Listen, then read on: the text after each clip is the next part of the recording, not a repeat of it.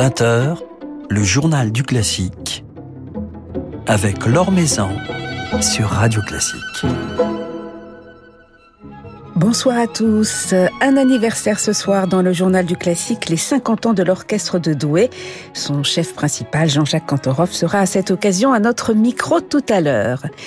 Et puis honneur comme tous les mardis à la nouvelle génération avec Thierry Hillerito du Figaro qui cette semaine nous présentera la jeune pianiste Jodiline Galavarda. Mais pour commencer, notre petit panorama de l'actualité musicale.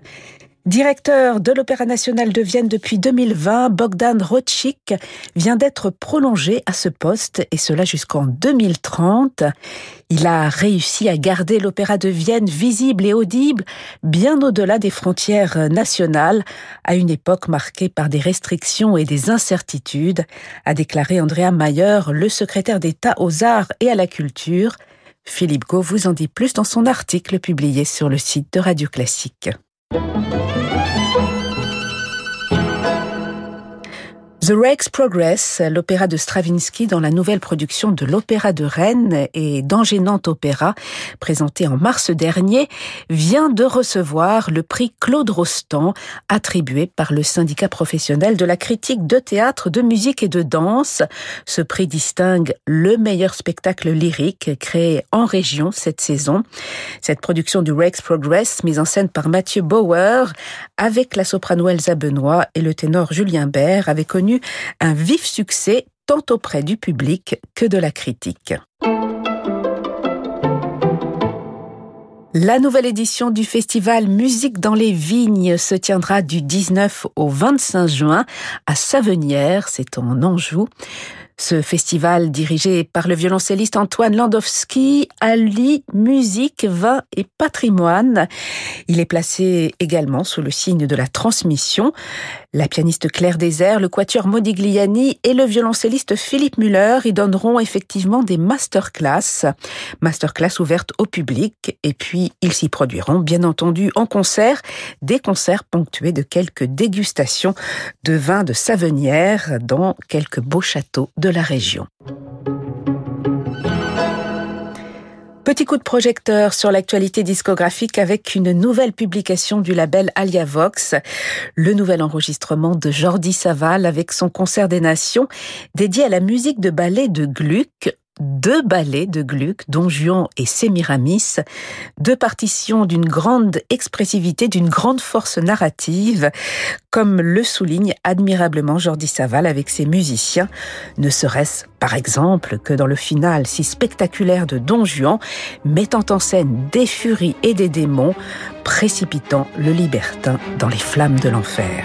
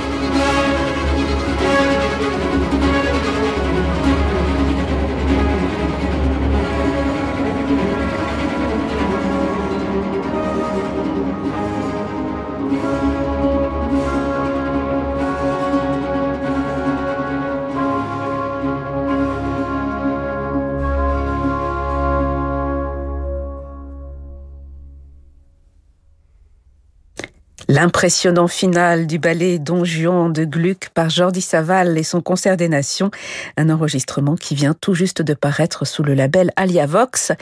Jordi Saval et le concert des nations que vous retrouverez notamment du 15 au 19 juillet en l'abbaye de Fontfroide à l'occasion de la nouvelle édition du festival Musique et Histoire pour un dialogue interculturel.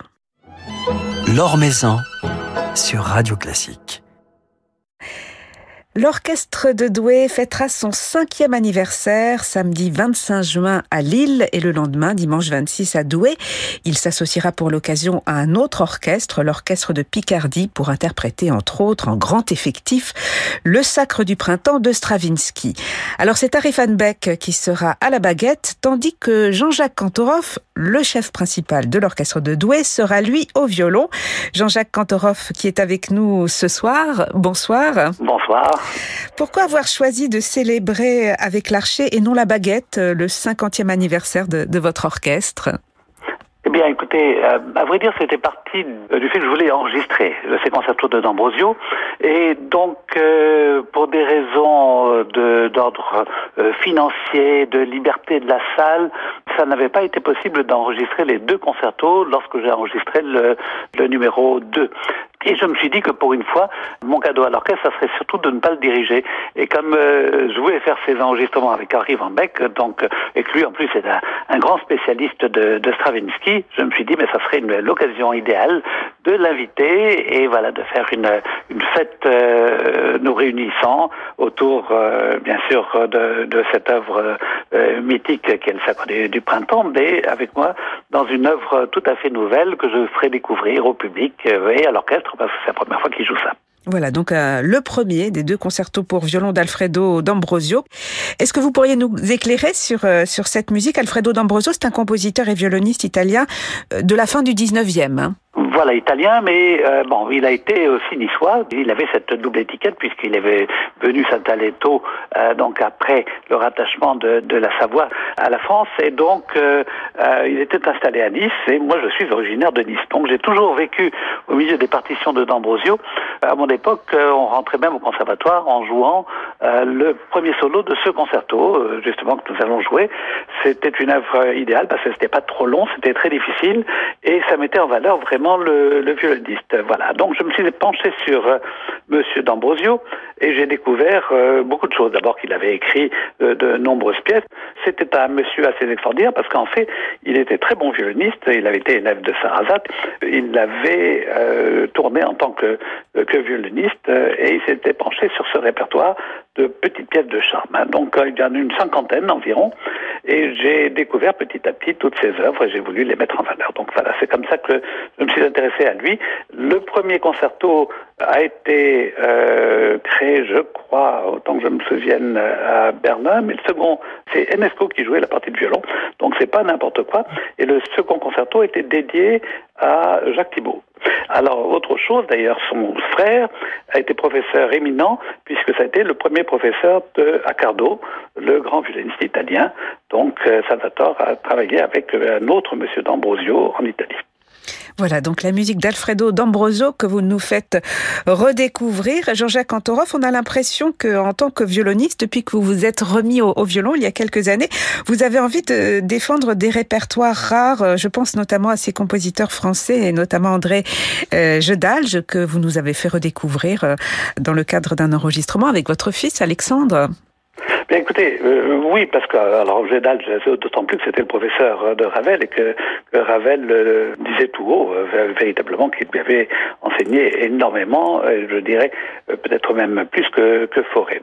Et donc c'est intéressant parce qu'il a aussi Enesco comme élève, il a eu Darius Milhaud, donc voilà, c'est un, un, monsieur qui compte dans l'histoire de la musique, mais qui était très modeste, et donc on n'en parlait jamais, et je crois même que son descendant, qui s'appelle aussi André Gédalge a découvert euh, le passé de son, euh, son aïeul euh, grâce à, à, certains enregistrements. Il n'était pas véritablement au courant de sa qualité de musicien et de sa qualité de compositeur. Voilà.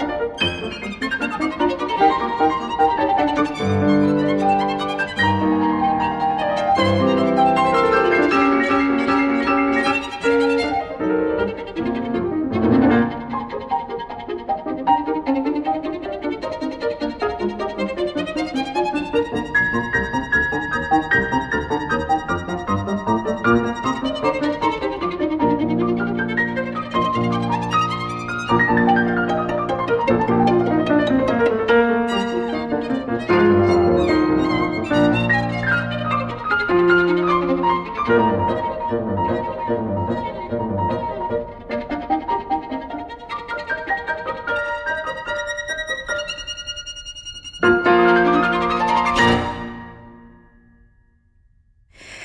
Un extrait d'une sonate pour violon et piano d'André Gédalge que vous avez enregistré, Jean-Jacques Cantoroff, au violon avec votre fils Alexandre euh, il y a quelques années. Et déjà, alors vous serez au violon pour ces concerts anniversaires de l'orchestre de Douai le 25 juin à Lille et le 26 à Douai. Un orchestre dont vous êtes le chef principal depuis euh, presque dix ans. Alors vous qui avez été aux commandes de différentes belles phalanges françaises, je pense à l'orchestre d'Auvergne ou l'ensemble orchestral de Paris, Comment décririez-vous les spécificités, l'identité de, l'orchestre de Douai? Alors, bon, c'est un, un, orchestre qui a été fondé par euh, le directeur du conservatoire de Douai, qui était le père d'Emmanuel Ress.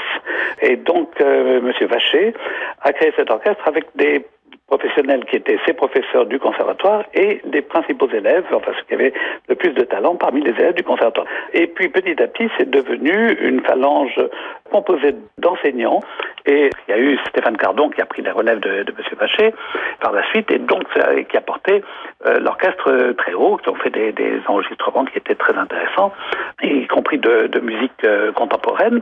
Et cet ensemble euh, n'a cessé d'évoluer parce que venu d'un orchestre qui était à la limite un, orchestre d'élèves, c'est devenu un, orchestre professionnel d'un très haut niveau sur peu de programmes parce que c'est pas un orchestre à, temps complet. Euh, il n'en a pas ni le budget ni les moyens et malheureusement c'est assez catastrophique parce que euh, les associations euh, comme celle-ci ont beaucoup de mal à survivre et on tire un peu de la sonnette d'alarme en ce moment parce que c'est un, un, ensemble qui compte véritablement parmi les meilleurs dans le sens où j'ai fait venir des équipes d'enregistrement comme nous avons par exemple enregistré un, un disque de, de, musique française avec la symphonie espagnole de Lalo et Zétine Rousseff Bon, j'avais fait venir euh, l'équipe de BIS pour nous enregistrer et tout de suite ils avaient ils avaient très envie de proposer l'orchestre donc euh, à la compagnie BIS et j'espère que ça se réalisera un jour parce que euh, effectivement ils sont toujours à l'affût de l'excellence et cet orchestre de pratique de plus en plus cette excellence et j'en suis très très fier. Tous les chefs qui viennent maintenant sont unanimes à dire que véritablement ben, c'est un bel ensemble. Voilà, et avec cet orchestre, Jean-Jacques Cantoroff, vous avez enregistré récemment euh, des œuvres de Pierre Wissner, un compositeur du XXe siècle un petit peu oublié, au langage plutôt néoclassique, euh, on pourrait le définir ainsi? Oui, oui, oui. Bon, on se retrouve dans la musique un peu comme celle de, de voilà. C'est très intéressant parce que c'est presque une forme de cubisme musical, mais euh, traité avec énormément de connaissances, c'est-à-dire que euh, véritablement c'est de la musique qui parle parce qu'elle est, il y a beaucoup d'émotions, euh, mais elle est quand même euh, très structurée, elle est très rythmique et elle est très porteuse. Et moi j'aime beaucoup ça. Enfin, ça ressemble à du Roussel. Je vous dis, Honegger, on est tout à fait dans ce genre d'univers. On va en écouter justement ce soir un petit extrait. Avant cela, euh, quelques mots sur euh, sur vos projets, euh, sur l'avenir de l'orchestre de Douai. Comment le pensez-vous, Jean-Jacques Antoroff, avec donc un, un, prochain enregistrement en préparation avec notamment ces concertos d'Alfredo D'Ambrosio? Alors, ben, écoutez, l'orchestre, euh, j'espère euh, que ça continuera. Quand je dis je tire une sonnette d'alarme, c'est l'occasion ou jamais de le faire, parce que effectivement, sur le plan financier, c'est un orchestre qui a des difficultés, des difficultés non pas de, gestion, parce que s'il est génialement euh, géré, c'est certainement un des, orchestres qui coûte le, le moins cher en France. Il y a un taux de recette propre qui est très élevé. Ça fonctionne mais avec extrêmement peu de subventions et les subventions sont toujours en baisse. Alors, euh, comme c'est le bon élève de la classe, on, on, euh, ben, on dit, ben, il se débrouille, euh, on continue à d'amputer des subventions sans s'apercevoir que là, véritablement, on commence à voir la trame et qu'il va falloir songer à sauver cet orchestre. Donc, ça, c'est la sonnette d'alarme. sur le plan musical, par contre, c'est un orchestre qui va tourner un peu plus maintenant, dans le sens où il y a de, ce premier mélange de deux orchestres avec celui d'Harry Van Beck, donc de Damien, mais il va y avoir un autre projet avec l'orchestre de chambre de, Belgique de, Wallonie. Ça, c'est un projet qui arrive au mois de septembre. Il y a quand même une petite tournée en Savoie cet été, des projets d'enregistrement de musique contemporaine encore. Donc euh, voilà, il y a un berceau d'éléments positifs et le tout, c'est de pouvoir euh, financer tout cela. Voilà, ben on vous le souhaite en tout cas, on croise les doigts pour la suite euh, de cette belle aventure avec l'orchestre de Douai. Vous serez donc Jean-Jacques Cantoroff aux côtés de vos musiciens, mais au violon, le 25 juin à Lille et le 26 à Douai pour fêter le 50e anniversaire euh, de l'orchestre avec Harry Van Beck et également les musiciens de l'orchestre de Picardie. Merci beaucoup d'avoir passé un moment avec nous. Merci, à très bientôt.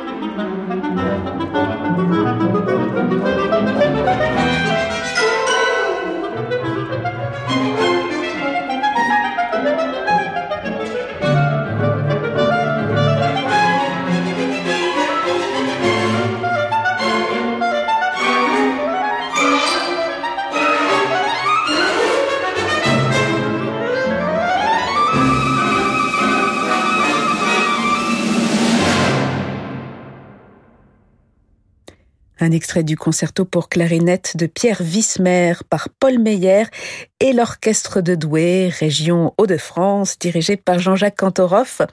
L'orchestre de Douai qui célébrera donc euh, son 50e anniversaire le 25 juin au Nouveau Siècle de Lille et le 26 à l'Auditorium de Douai avec Jean-Jacques Cantoroff qui sera au violon et Harry Van Beck à la baguette avec également le renfort des musiciens de l'orchestre de Picardie dans un programme associant la symphonie classique de Prokofiev, le premier concerto pour violon d'Alfredo D'Ambrosio et le Sacre du printemps de Stravinsky, un concert que vous pourrez revivre le 19 juillet sur Radio Classique. Nouvelle génération de Thierry Lériteau avec le Figaro. Bonsoir Thierry. Bonsoir alors. Alors ce soir, une jeune pianiste au jeu aussi poétique que l'est son prénom. Oui, Jodiline, Jodiline Galavardin. Elle a à peine 30 ans, mais son univers artistique est tout en poésie, rumination contemplative et rêve de voyage. Alors on avait pu la découvrir il y a quelques années à l'Académie Ravel, entre autres auprès d'un certain Jean-Claude Pensier, ou encore parmi les lauréats de la Fondation Banque Populaire, dont elle fait partie depuis 2019. Mais c'est l'été dernier, au Festival de Menton, qu'elle s'est particulièrement faite remarquer dans un programme très aventureux qui mêlait trois légendes irlandaises à la puissance tellurique et aux accents ancestraux du compositeur américain Henry Cowell, aux envoûtements d'Egoyescas de Granados, aux tourbillons fantastiques de la vase de Ravel, ou encore aux ondes lumineuses de Deodat Sévrac. Et un programme qu'elle reprend justement sur le disque Lost Paradise. Et oui, son tout premier album, édité par Scala Music, le tout jeune label de la salle La Scala à Paris, un programme pensé comme un voyage initiatique, de regard tourné vers la nature toujours, dit-elle, un programme surtout dont la diversité presque surnaturelle témoigne de l'éclectisme impressionnant d'un jeune interprète et en même temps de sa capacité à s'approprier des mondes radicalement différents pour les embarquer dans son propre univers. Car sur le papier, peu de choses semblent relier les sept compositeurs qu'elle convoque ici, Cowell, donc Ravel, Sévrac, Granados, mais aussi Sibelius avec ses cinq arbres opus 75, la compositrice Amy Beach ou encore le roi du lead, Franz Schubert, un ballet immense comme une fête folle où se souvenir de tout et ne rien reconnaître, écrit-elle en préambule poétique de cette plongée en eau douce. Car la poésie, Thierry, est précisément l'une de ses sources d'inspiration privilégiées. Elle l'avoue, Laure, Éluard, Baudelaire, John Keats sont autant d'auteurs qui, par la musique de leurs vers ou de leurs mots, ont pu influencer sa quête de sonorité. Une quête qui, pour elle, remonte à l'enfance lorsqu'elle observait son père improviser sur le piano familial et qui n'acquittera pas jusqu'à son entrée au CNSM de Lyon, sa ville natale, à l'âge de 17 ans. C'est là, dans la classe de Marie-Joseph Jude, autre immense poète du piano s'il en est, qu'elle va développer ce sens de l'interprétation si personnelle, mélange d'onirisme et d'éloquence narrative. Marie-Joseph Gide, avec qui elle partage comme Jean-Claude Pentier, un goût certain pour la contemplation. Eh bien oui, ce premier disque en est évidemment le plus bel exemple. Elle dit l'avoir imaginé, entre autres, d'ailleurs, en arpentant les forêts scandinaves de Suède où elle fut résidente au Piano Center d'Inglesund. C'est là, entre les eaux gelées du lac de Glasfjorden et les forêts séculaires de bouleaux et de sapins de la province de Vermland, non loin de la frontière norvégienne, qu'elle est allée puiser l'inspiration, se laissant suspendre hors du temps au milieu du miroitement des vagues réfléchies par le comme le chante si bien Schubert dans le lied Auf dem Wasser zu singen, transcrit par Liszt pour piano seul en une succession d'accords miroitants d'une rare intensité.